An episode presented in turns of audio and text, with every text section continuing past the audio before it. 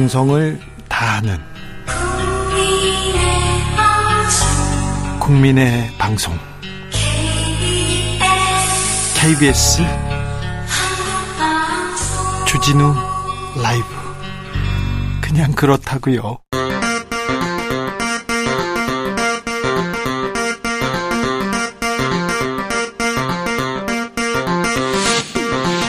주진우 라이브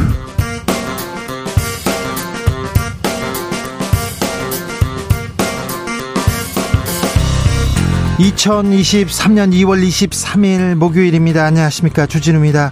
국민의힘 유력 당권주자 김기현 후보 울산 케이티엑스 땅 투기 의혹 일파만파 커지고 있습니다. 김 후보는 하늘을 우러러 단 하나의 허물도 없다면서 정치 생명 걸겠다 반발하고 있는데요. 관련 의혹 최초 제기한 양이원영 더불어민주당 의원에게 들어보겠습니다. 이재명 대표의 체포동의안, 더불어민주당에서는 압도적인 부결로 여권이 제기하는 방탄 프레임 맞서겠다 이렇게 구상하고 있는데요. 변수는 무엇일까요? 기자들의 수다에서 들여다봅니다. 러시아의 우크라이나 침공이 내일로 일년을 맞습니다. 바이든 미국 대통령 키이우를 찾았고요. 푸틴 대통령은 중국과 밀착 행보 보이고 있습니다. 우크라이나 전쟁은 국제 정세 어떻게 바꿔놓을까요? 이 전쟁 앞으로 어떻게 흘러갈까요? 지금은 글로벌 시대에서 짚어보겠습니다. 나비처럼 날아 벌처럼 쏜다. 여기는 주진우 라이브입니다.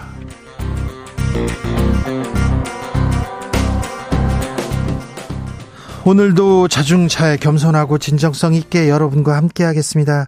만해 한용운 선생의 시집 님의 침묵에 님의 침묵에 초판본이요, 경매에서 일억 오천백만 원에 낙찰됐다고 합니다. 현대문학 작품 사상 최고가인데요. 이전에는 김소월 시인의 진달래꽃이 일억 삼천오백만 원에 낙찰된 경우도 있었네요. 음... 만해 한용운 선생이 옥고를 치른 후에 백담사에서 완성한 시를 모아서 이렇게 출간한 님의 침묵. 아, 지금 읽어봐도 정말 감동적인데요. 음, 여러분께서는 만해 한용운 씨의 아, 좋아하는 시 구절이 있습니까? 좋아하는 시 있으시죠? 좋아하는 시인의 십구절이 있으면 좀 알려주십시오. 아, 봄 맞아서 마음속에 품어왔던 나만의 시 구절 하나씩 보내주십시오. 샵 구칠삼공. 짧은 문자 오십원, 긴 문자는 백원이고요. 콩으로 보내시면 무료입니다. 그럼 주진우 라이브 시작하겠습니다.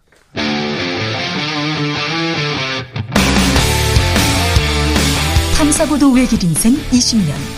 주 기자가 제일 싫어하는 것은?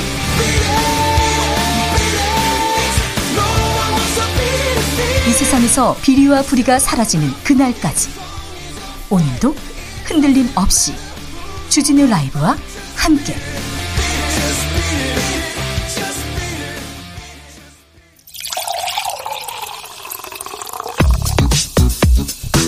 진짜 중요한 뉴스만 쭉 뽑아냈습니다. 주스 정상근 기자, 어서 오세요. 안녕하십니까. 한국은행이 기준금리 동결했습니다. 네, 한국은행이 기준금리를 삼 점 오 퍼센트로 동결했습니다.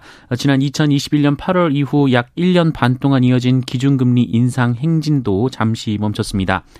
한국은행은 우리 경제가 지난해 사분기부터 뒷걸음질 치기 시작한 데다가 수출, 소비 등 경기 지표가 갈수록 나빠지고 있어서 소비나 투자를 위축시킬 수 있는 추가 금리 인상보다 현재의 상황을 조금 더 지켜보겠다라고 밝혔습니다.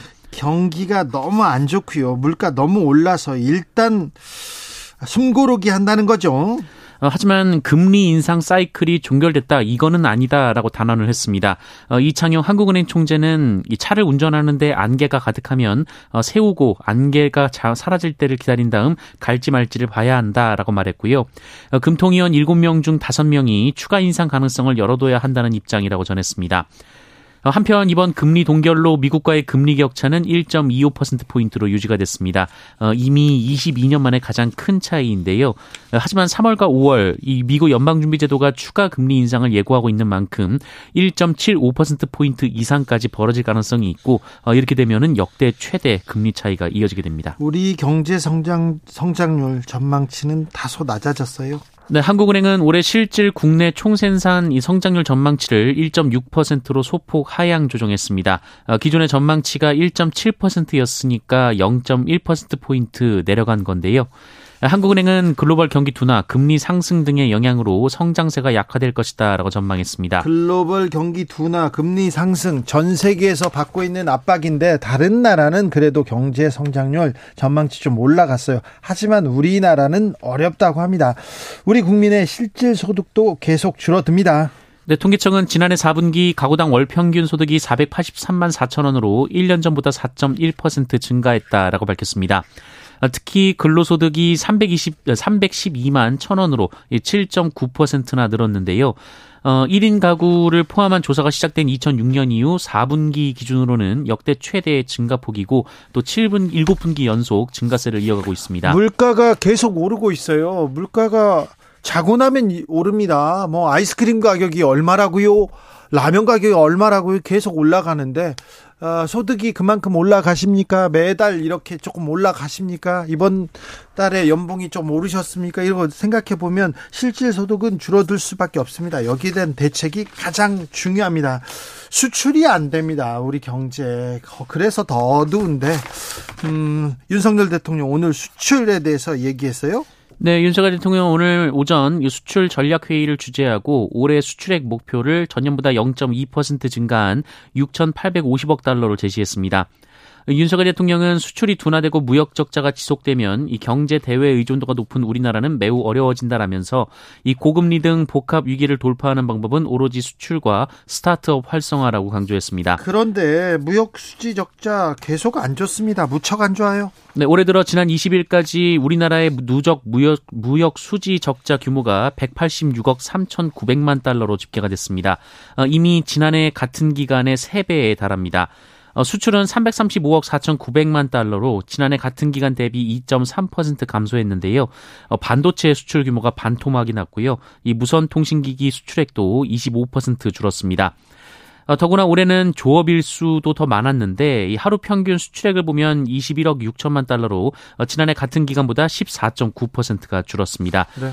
이 중 중국 수출액이 이십이 점 칠 퍼센트 감소하면서 팔 개월째 감소세를 이어갔습니다. 경제, 무역 수지 계속 안 좋다고 얘기했는데 대통령이나 정부 여당 관련된 경제 기사 오랜만에 전해드린 것 같습니다. 대통령이 수출 목표액을 제시했다 이런 얘기를 매우 오랜만인 것 같습니다. 더 경제, 민생에 이렇게 더 많은 시간을 할애해야 되는데 아, 왜 노조하고만 싸우고 있는지 모르겠습니다. 왜 야당하고만 싸우고 있는지 모르겠다. 이런 얘기는 계속 지적합니다. 이재명 민주당 대표는 오늘도 정부에 대해서 맹공을 가했습니다.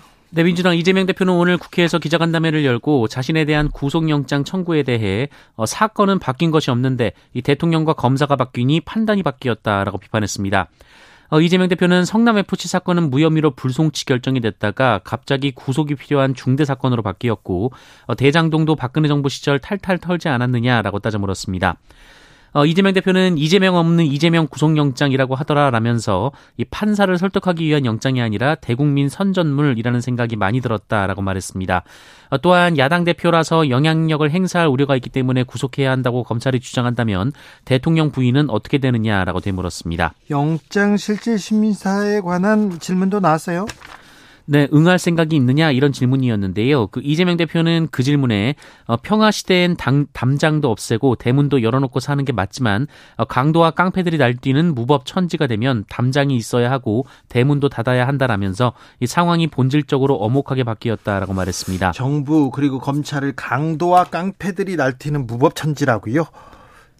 네, 윤석열 정권은 영장 심사를 받기 위해 구치소에 갇혀서 대기하는 모습, 이 수갑을 찬 이재명의 모습을 보여주고 싶을 것이라고 주장했습니다. 아, 또한 향후 예상되는 이 검찰의 쪼개기 영장 청구에 대해서는 오랑캐가 불법 침략을 계속해서 한다면 싸워서 격퇴해야 한다라고 말했습니다. 깡패, 오랑캐 계속해서 아, 정치권 여야에서 주고받는 말 거칠어집니다. 이재명 대표의 장남 관련된 의혹, 경찰이 불송치 결정을 내렸습니다. 네, 경찰이 무혐의 처분했다가 검찰의 요청에 따라 재수사를 진행한 이재명 민주당 대표 장남의 성매매 의혹 사건을 다시 불송치로 결정했습니다. 네. 또한 상습 도박, 음란 글 작성 혐의에 대해서도 검찰의 보완 수사 요구에 따라 다시 들여다봤으나 변경 사항이 없어서 다시 송치했다라고 밝혔습니다. 검찰은 민주당 의원 세 명을 한꺼번에 기소했습니다. 네, 민주당 기동민 의원과 비례대표 이수진 의원이 라임 사태 핵심 인물인 김봉현 전 스타 모빌리티 회장으로부터 불법 정치 자금을 받은 혐의로 오늘 불구속 기소가 됐습니다. 또한 같은 당 김영춘 전 의원과 국회의원 예비 후보였던 김모 씨도 같은 혐의로 불구속 기소가 됐습니다. 검찰은 지난 이천십육 년 이십 대 총선 즈음에서 기동민 의원이 양재동 화물터미널 부지 관련 인허가 알선 및 선거자금 등 명목으로 정치자금 일억 원과 이백만 원 상당의 양복 등을 수수했다라고 주장했고요. 이수진 의원도 비슷한 시기에 정치자금 오백만 원을 수수했다라고 봤습니다. 검찰에서 그렇게 주장하고 있습니다. 어떻게 되는지 결과를 지켜보겠습니다. 어제 국민의힘 당대표 후보자들 토론회가 있었어요?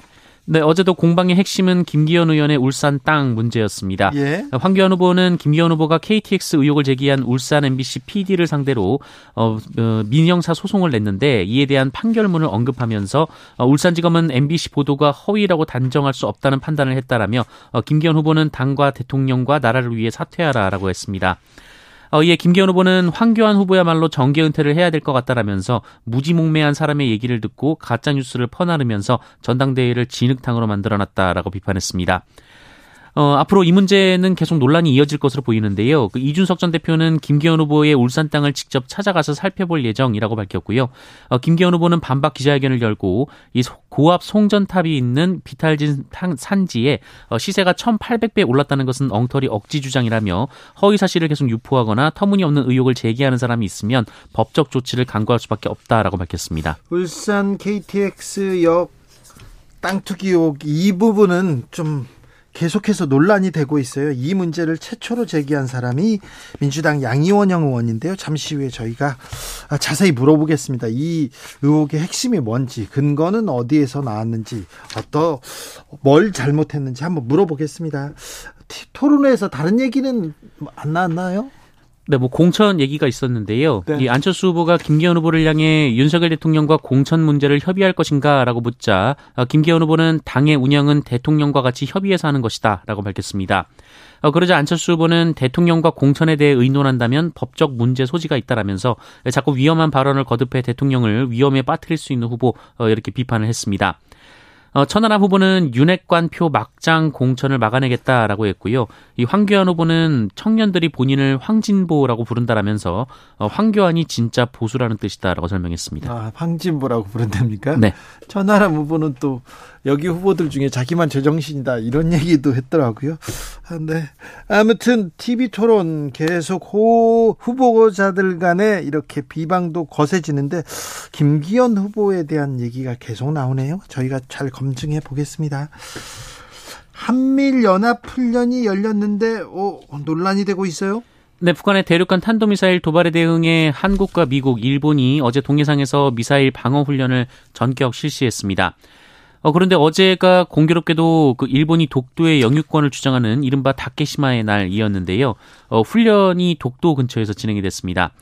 어, 여기에 이 미국의 인도태평양 사령부는 보도자료에서 이번 미사일 방어훈련이 어, Sea of Japan, 그러니까 일본해에서 진행된다라고 소개를 했고요. 어, 일본의 통합망료 간부도 이번 훈련 장소를 일본해라고 밝혀놨습니다. 지금 미국과 지금 일본이 다 일본해라고 썼다는 거 아닙니까? 네, 지난해 구월 말에 이 한미일이 지금처럼 북한에 대응해 대잠수훈련을 실시했을 때 미국은 훈련 장소를 동해라고 했었는데요. 일본 쪽에 항의가 이어지면서 일본해로 표기가 바뀐 것으로 전해졌습니다. 우리 합동참모본부는 각국 협력 하에 응급성과 시급성을 따져서 날짜를 정한 것이다 라고 했고요. 이 합참은 훈련 장소 표기와 관련해서는 실무부서가 미국 측과 접촉해서 조치 중이다 라고 밝혔습니다. 아, 침략국가 일본이 도, 동해상에서 그것도 독도 근처에서 훈련하는 것 정말 아, 어떻게 생각해야 될지 모르겠습니다. 저는 굉장히 좀 안타깝고요. 안타깝고 화가 나는데 근데 또 일본해로 또 다 고치다니요. 지금 아 참 연합훈련 다 좋고 뭐 다 알겠는데 왜 이렇게 국민들의 자존심까지 이렇게 훼손하면서 이런 일이 계속 벌어지고 있는지, 한일 관, 협정 관련해서 얘기하고 있는데 외교도 좋고 좋은 관계 뭐 친선 우호 다 좋은데 왜 이렇게 굴종적으로 일본한테 대하고 있는지 좀 이해가 안 됩니다. 반일하자는 게 아니라요, 이렇게 굴욕적으로 외교화해서는 안 되는데, 굴욕적으로 훈련해서는 안 되는데 이런 일이 되풀이돼서 얘기합니다. 방금 전에 제가 천하람 후보가 티비토론에서 자기만 이 후보들 가운데 제정신이다 이런 얘기를 했는데 잘못 발언했습니다. 자기만 맨정신이라고 얘기했는데 제정신이라고 했습니다.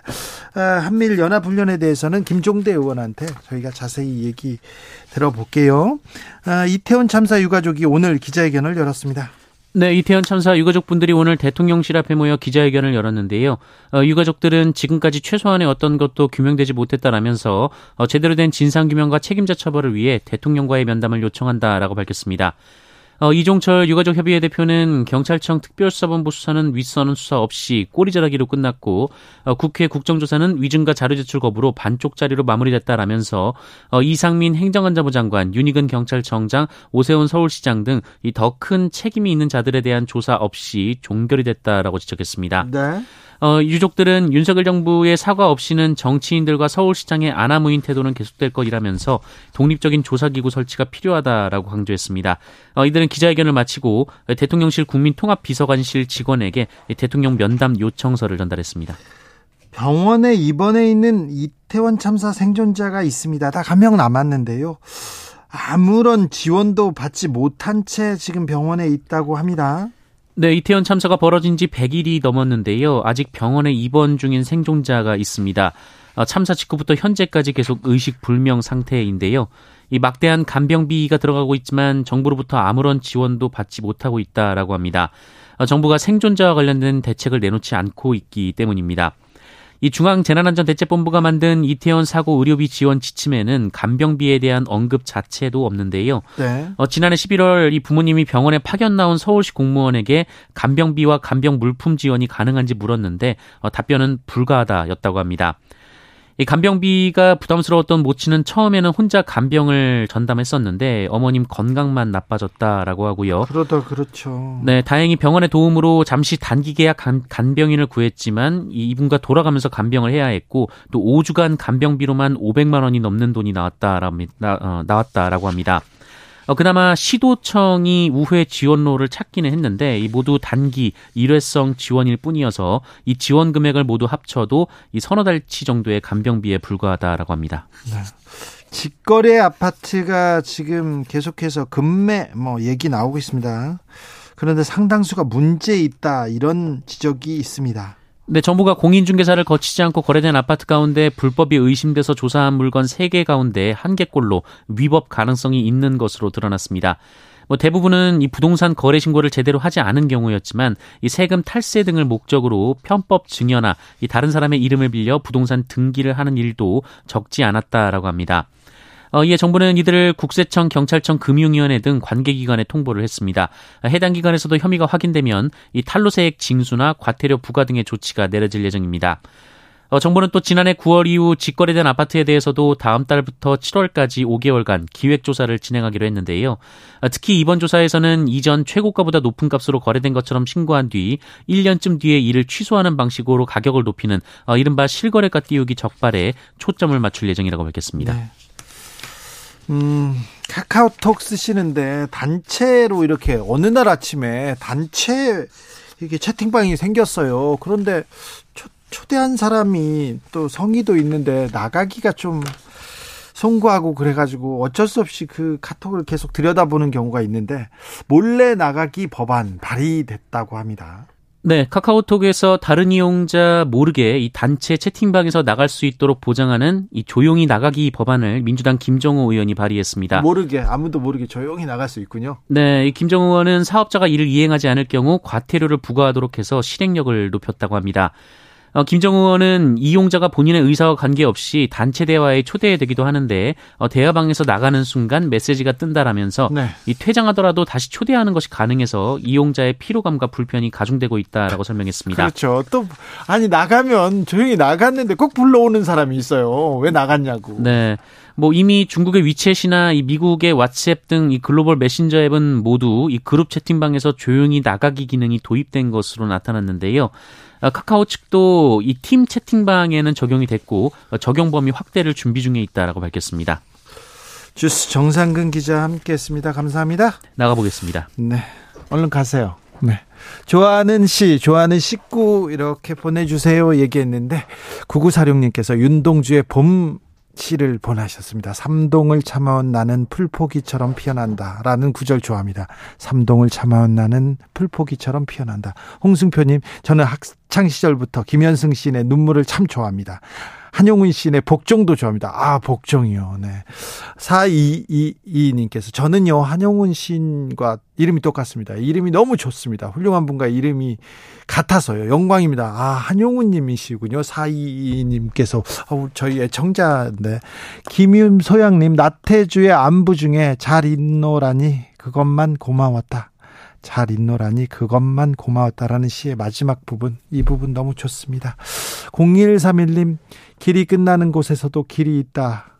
길이 끝나는 곳에서도 길이 되는 사람이 있다. 정호성, 정호승 시인의 봄길 좋아하는 부분입니다. 길이 되는 사람 어디 있나요?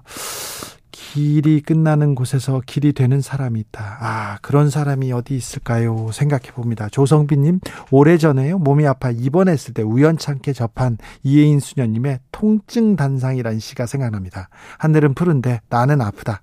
꽃은 피는데 나는 시든다라고 시작하는 시인데요.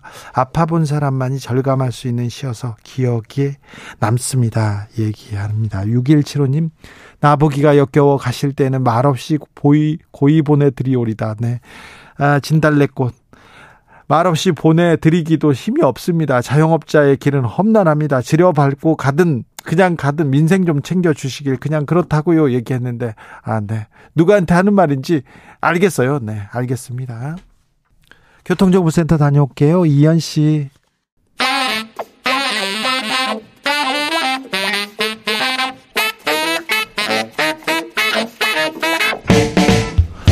세계는 넓고 이슈는 많다. 우리의 시야를 국제적으로 넓혀보겠습니다. 국내 뉴스, 국제 이슈 다 덤벼라. 지금은 글로벌 시대.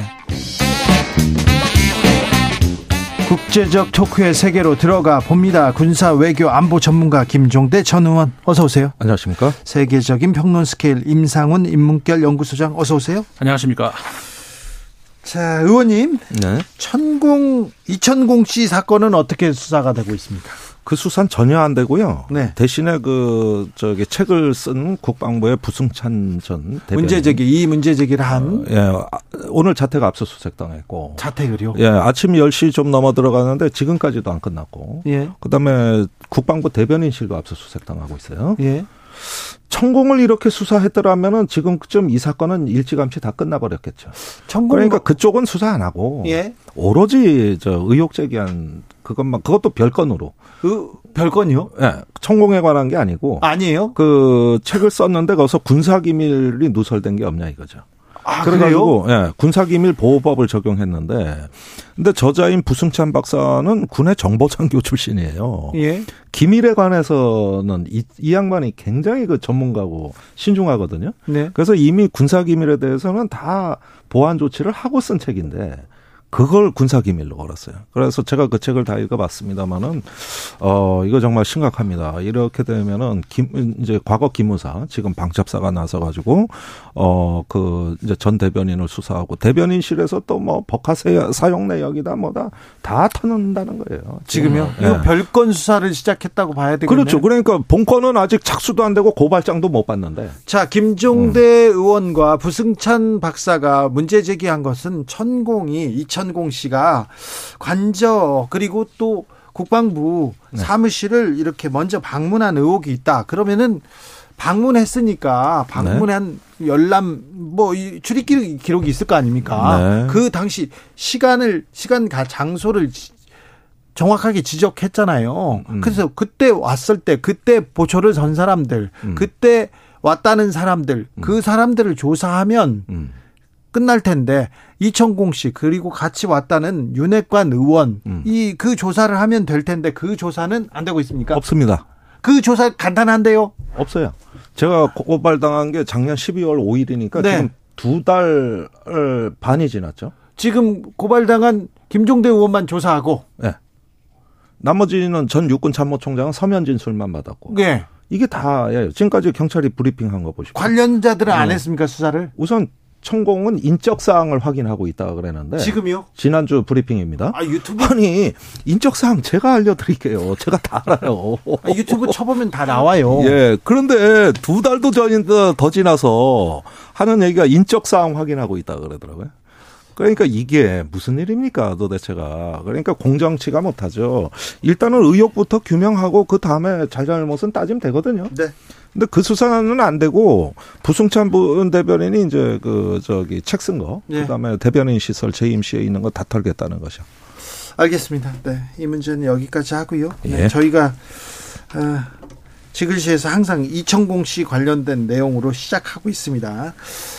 왜 수사는 안 될지. 왜 이거 진상규명 금방인데 국민의힘에서도 공개하라. 공개하면 된다. 이렇게 얘기했는데 공개를 안 하고 있어요. 네. 일정도 그 경로도 그다음에 씨씨티비도 그리고 저 통화 내역도 얘기합니다.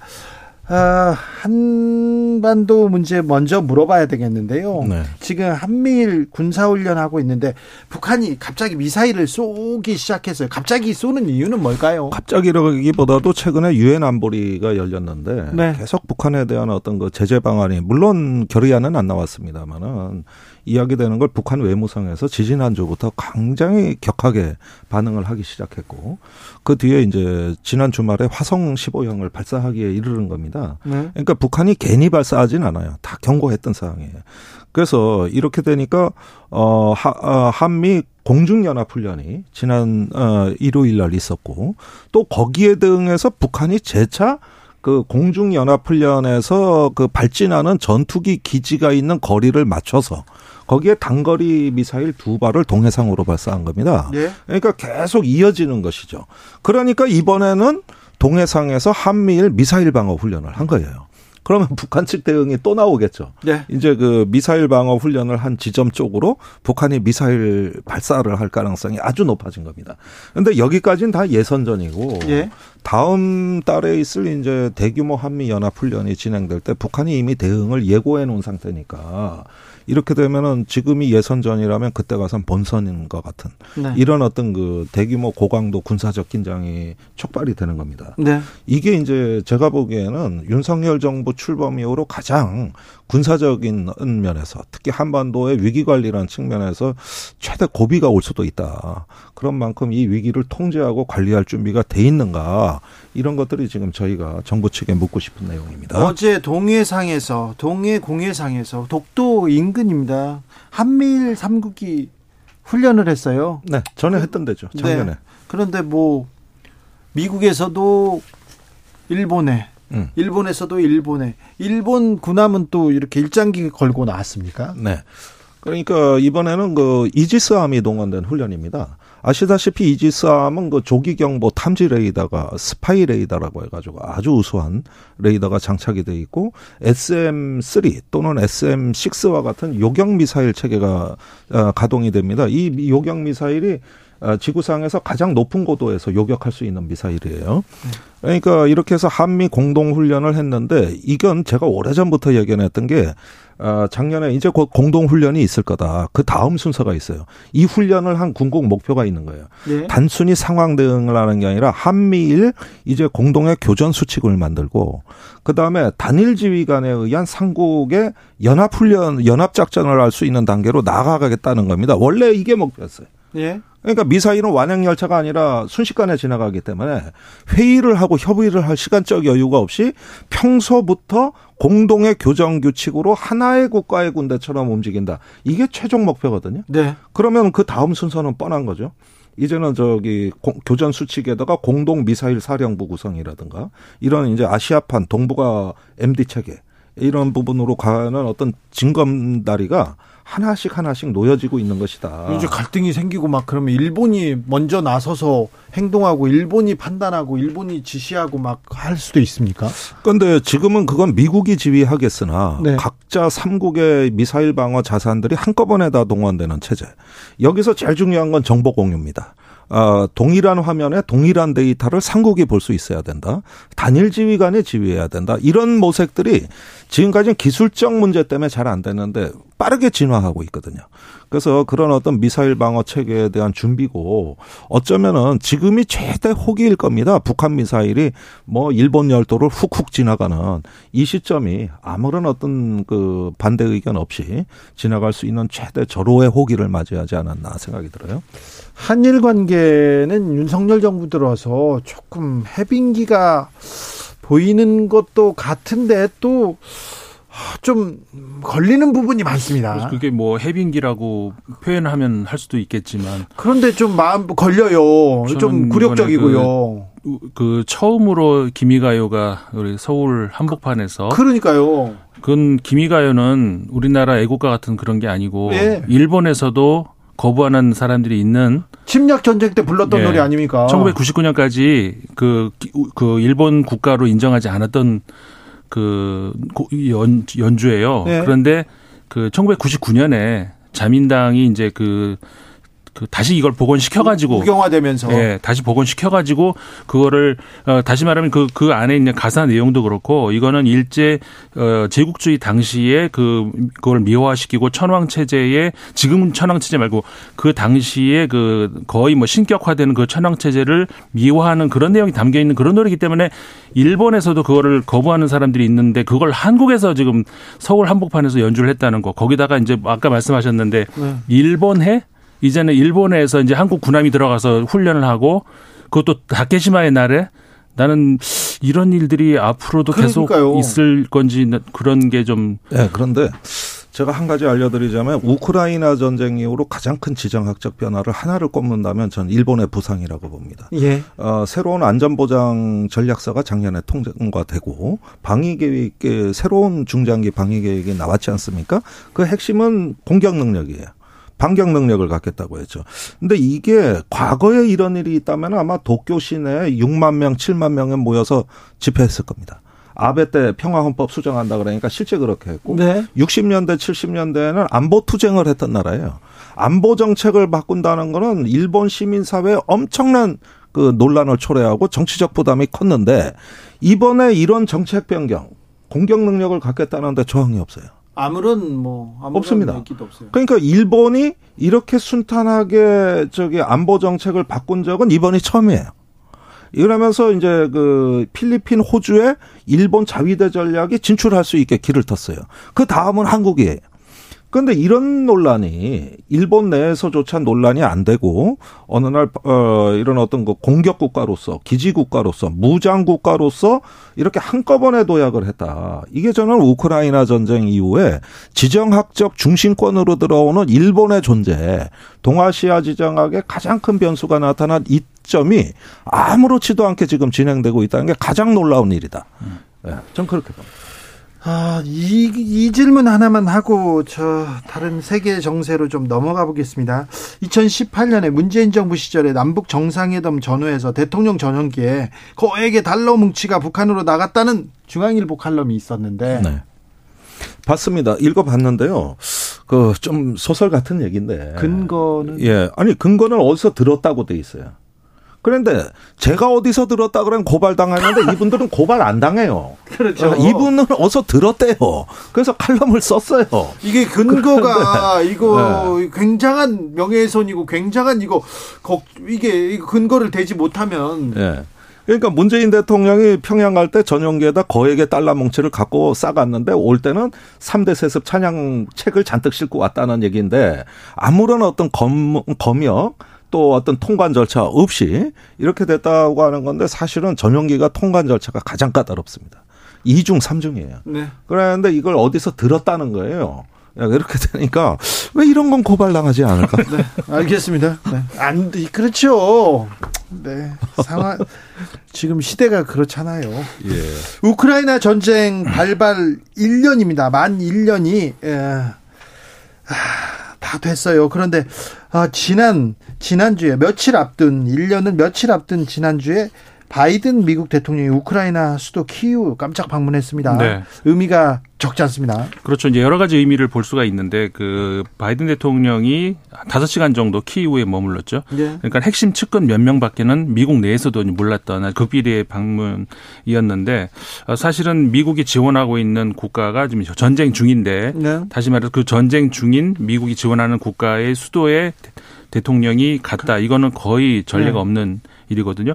다시 말하면 이거는 만약에 그랬는데 우크라이나 전쟁에서 실패했다. 그러면 바이든 대통령의 정치적인 어떤 그 타격은 어마어마한 것인데. 그렇죠. 그걸 감, 그, 가만, 그건 알고 거기까지 들어갔다는 건 이번 전쟁에서 나는 실패하지 않는다라는 걸 과시를 하겠다는 것이고 그 예. 메시지를 이제 그 푸틴 대통령에게 전달하겠다.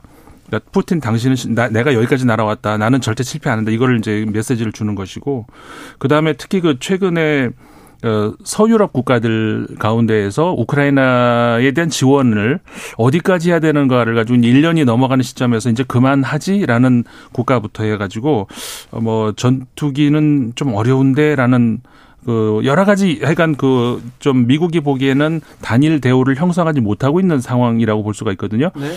아, 이번 전쟁에 미국이 어디까지 발을 담그고 있다라는 메시지를 우방국에게도 주는 그런 효과.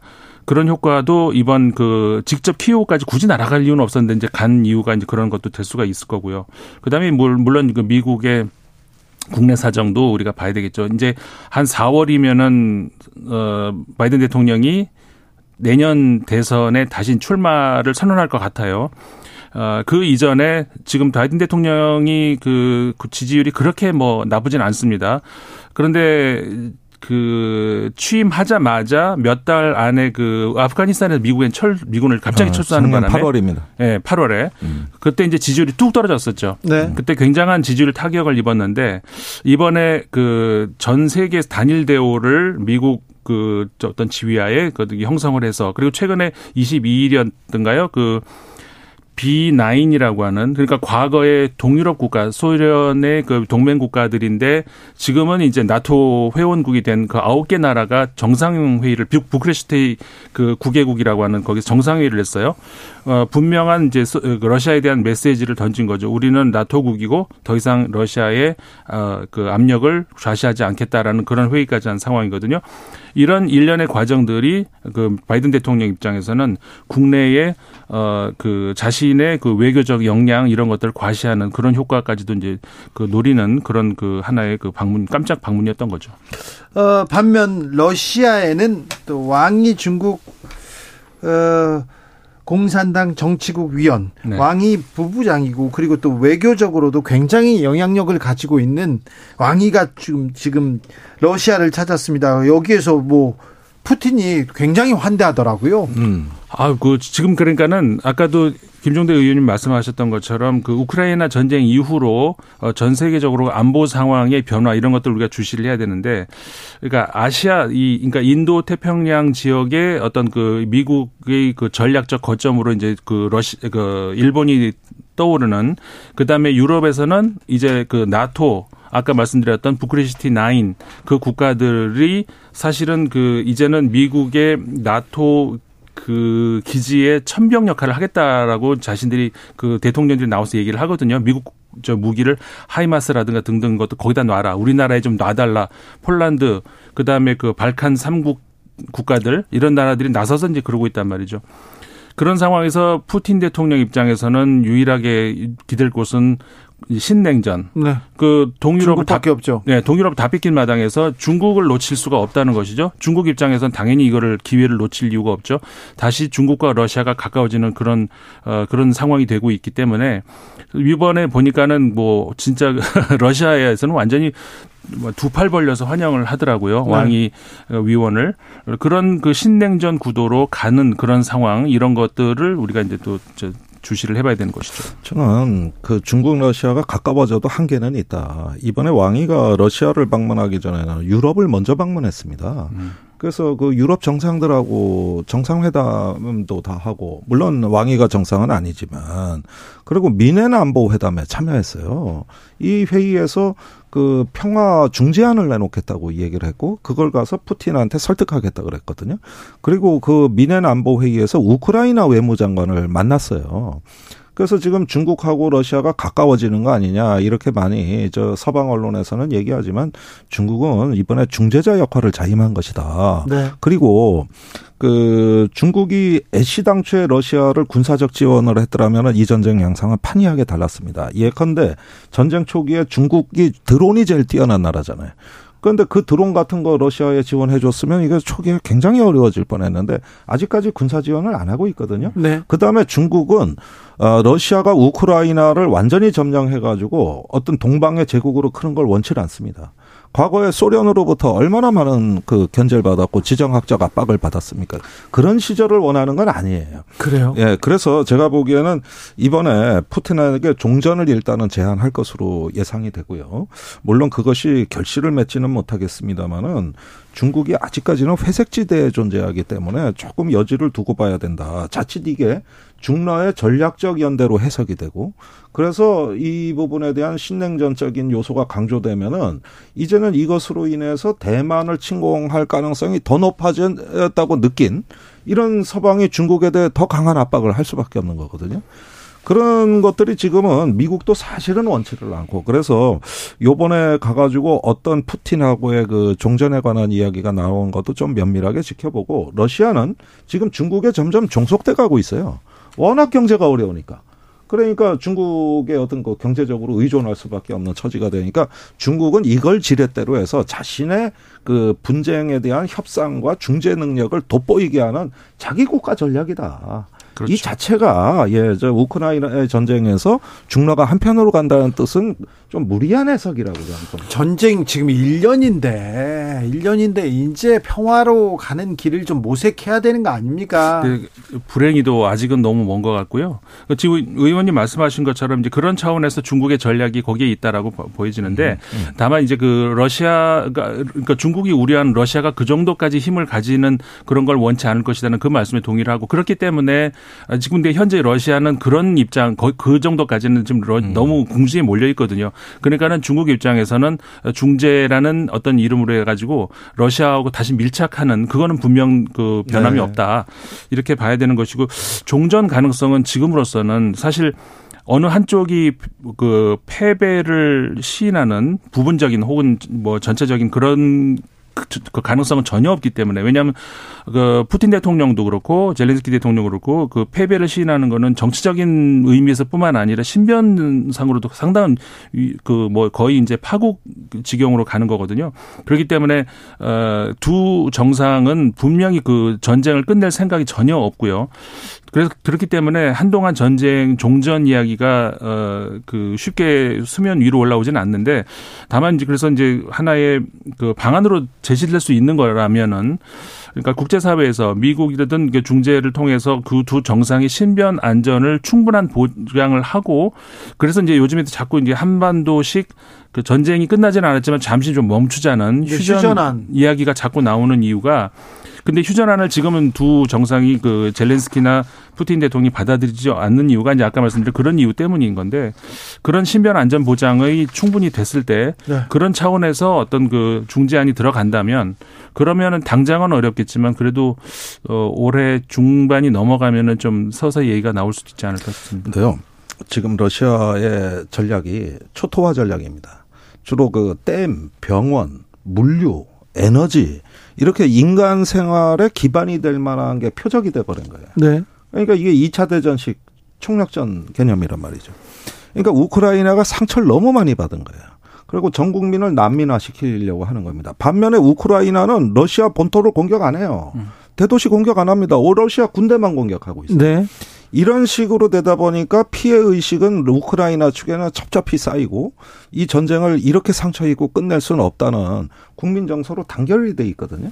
그러면은 이런 상황에서 일단은 종전의 책임은 저는 분명히 러시아에 있다고 보여지는 겁니다. 네. 그러나 러시아는 이제 자기들 정치적인 이유 때문에 이것이 안 되겠죠. 근데 지금 종전이 대도 문제예요. 사실은 당장 들어가야 될 그 긴급고 금액이 천억 달러가 넘습니다. 재건에는 일조 달러 이상 들어갈 거예요. 너무 파괴됐으니까. 그런데 이 돈을 낼 나라들이 없어요. 지금 유럽이 다 재정이 기금에 고갈 상태입니다. 그러면은 재건 이후에는 어떻게 할 거냐. 이런 부분들까지도 국제회의가 열려야 되는데, 이 지금 우크라이나가 처한 딜레마적 상황 속에서 일단은 가장 분명한 건 결전 의지 외에는 보이는 게 없다. 이럴 땐 국제사회가 이젠 개입을 해줘야 되는 거거든요. 개입해야죠. 네. 그리고 특별히 또 아, 변수가 생기지 않을까. 푸틴이 자꾸 핵 얘기를 하고 핵버튼 만지작 만지작 거려서 걱정인데, 국제사회가 개입을 해서 이제 전쟁을 끝내는 그런 방향으로 가야 되는데, 아, 안타깝게 전쟁 일 년을 바라보고만 있습니다. 튀르키예 지진 하, 또 여진이 있었고요. 국가는 뭘 하고 있나 계속 생각하게 됩니다. 사상자가 또 나왔죠. 네. 어, 사실 지진 위험이 굉장히 큰 나라인데, 뭐 지진을 국가가 어, 예측을 할 수는 없잖아요. 지진이 나온다는 거 안 나온다는 거 완벽하게 뭐 예측, 예측은 할 수 없지만 예방은 할 수 있잖아요. 예? 이게 이제 튀르키예 언론에서도 나오는 것인데, 국가의 역할이 예측은 못하지만 예방은 해야 된다는 것이죠. 그래서 지진세도 거뒀고, 천구백구십구년부터 지진세를 거뒀는데, 그리고 원래는 한정적으로 이천삼년까지만 걷기로 돼 있었는데, 이 저 에르도안 당시 총리가 이거를 그냥 영구 연장을 시켰단 말이에요. 지금까지 계속 걷고 있는데, 이게 육조 원 우리 돈으로 하면 그 정도를 걷어서 그 돈을 어디다 썼냐 이거죠. 그거에 대해서 정부도 설명을 못 하고 있거든요. 그래요. 그걸 어디다 썼는지 설명, 뭐 도로를 깔았다 이런 얘기가 정부 관료로 입에서 나온다는, 지진세를 걷어서 도로를 깔면 됩니까? 안 되죠. 그러니까 그런 그러니까요. 이런 것들이 지금 그 국민의 분노가 그 뭐 치솟고 있죠. 그 튀르키예 입장에서는 어 지금 오월이 대선이 예정돼 있는데, 과연 이 에르도안 대통령이 오월 대선을 치를 것인가, 저는 연기하자고 그렇게 할 가능성도 높다고 그런데 그렇게 봐요. 했다가는 멕시코 정부 꼴이 납니다. 그러니까요. 네, 천구백팔십오년에 멕시코 시티에서 지진으로 이만 명 넘게 죽고 이십년 장기 집권하던 정권이 네. 그 후에 끝나버렸습니다. 공교롭게 네. 이번 예. 에르도안도 이십년이에요. 예, 그러니까 이러다가는 이제 멕시코 시티의 그 시나리오를 떠올릴 수밖에 없는 상황입니다. 거기에다가 그 동안에 이제 어떤 거 다소 권위 주의로 회귀하는 모습이 이번에 이 사태를 악화시킨 데다가, 더 중요한 거는 부동산 개발 붐에 그 음. 각종 난림공사, 부실공사 판을 벌여놓은 거. 음. 이걸로 사실은 튀르키예가 경제 성장을 그렇죠. 해온 거예요. 세계 십대 경제국으로 가는 전략이 부동산에 그냥 돈 쏟아붓는 겁니다. 음. 예. 국내외에서 돈 막 빌렸어요. 그거 다 하고 녹지 해제해버리고, 그런 데다가 그 공원도 없애버리고, 지진 피해 에로 그 예비로 마련한 공원조차 그것도 없앴어요. 그러다 거기다가 아파트 올리고 뭐 쇼핑몰 건설, 짓고 부동산 이걸로 네, 전부 그런 과정에서 안전 규제 법령을 다 완화시켰습니다. 음. 그러니까 지진세는 걷었는데 거꾸로 정책은 지진에 더 취약한 도시를 만들어버린 거예요. 그런데 이런 법규를 잘 지킨 나라는 이번에 사상자가 없습니다. 그러니까 이런 어떤 그 경제정책의 총체적 파탄, 그래서 이미 완전히 파괴된 가옥이 십만 채가 넘기 때문에 이제 복구가 불가능한 가옥들이에요.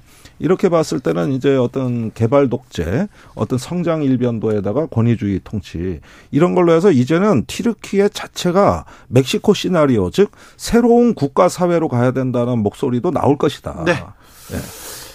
자, 마지막으로요. 미국과 중국의 풍선 논쟁, 정찰 풍선, 이거 이 사건은 좀 잠잠해지는 겁니까? 아니, 그런데 새로운 사진이 공개됐습니다. 당시 유투 정찰기에서 찍은 풍선 사진이 공개됐는데 네. 태양 전지판이 딱 양옆으로 펼쳐진 네. 그 첨단 장비가 관측이 됐어요. 이거는 뭐냐면은 능동 센서라고 보는 겁니다. 그러니까 일반적인 지구 관측 위성이 아니라 전파를 발사해서 예? 지표면에 반사되는 그거를 저기 탐지하면 지형이 다 나오는 거죠. 네. 그다음에 저기 전파도 탐지할 수 있는. 그러니까 의외로 고성능 탐지 장비가 있을 수도 있다는 가능성이 나온 거예요. 예? 그래서 이런 것들은 뭐 잔해를 수거했는데 왜 그게 안 나오는지 모르겠습니다만은 사진상으로 봤을 때는 오히려 논란을 키우고 있다. 그래요? 그런 면에서 아직도 이건 꺼지지 않은 논쟁입니다. 다툼의 여지가 아직도 있습니까? 맞습니다. 이게 네. 사실은 그 지난번에도 한번 제가 말씀드렸는데 이 그 풍선 정찰은 그 중국뿐만 아니라 많은 나라에서 개발을 하고 있고 실험을 하고 있고 앞으로는 지난번에 한번 그 의원님 음, 여기서 네. 말씀하셨던 것 같은데 지금 그 비행기가 날아다닐 수 있는 그 십 킬로미터 이하 그다음에 그 완전 우주 오십 킬로미터 음. 이상 그 사이 빈 공간 이거는 지금 그 우 그 이 국가들 간의 협약이 안 돼 있는 어떻게 보면은 무주공산이거든요. 아, 네. 이 공간을 차지할 수 있는 것이 바로 그 풍선 정찰 같은 그런 그 기 기체로 가는 그런 건데 이런 갈등은 그럼 계속될 수도 있네요. 그렇죠. 이게 당분간 좀 그 국제법상의 어떤 뭔가가 있어야 될 것 같아요. 지금은 아무것도 없기 때문에 지금 난리거든요. 음. 그럼 미국은 어떻게 한답니까? 같아요? 글쎄요. 일단은 이거를 중국 압박용으로는 쓰고는 있지만은 사실은 이제 전 세계 풍선은 다 떠다니고 있고 음. 거기에다 한반도 상공도 지나갔다고 지금 미국에서 지나간 것 같아요. 예. 그런데 우리는 까맣게 모르고 있고 음.